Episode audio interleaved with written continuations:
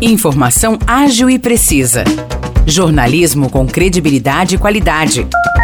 92 News. 92 News. O podcast do Jornal da 92.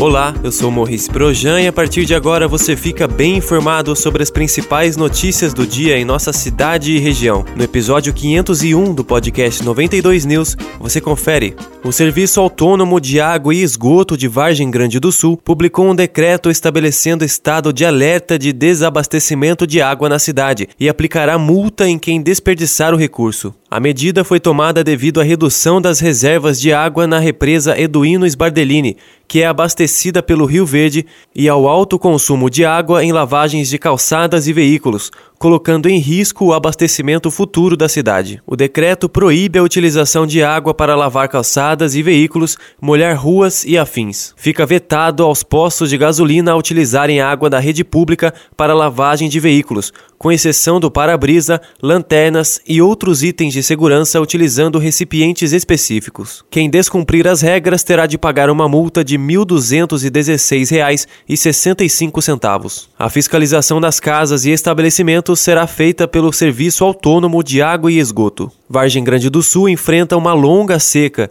e está há quase três meses sem uma chuva acima de 10 milímetros.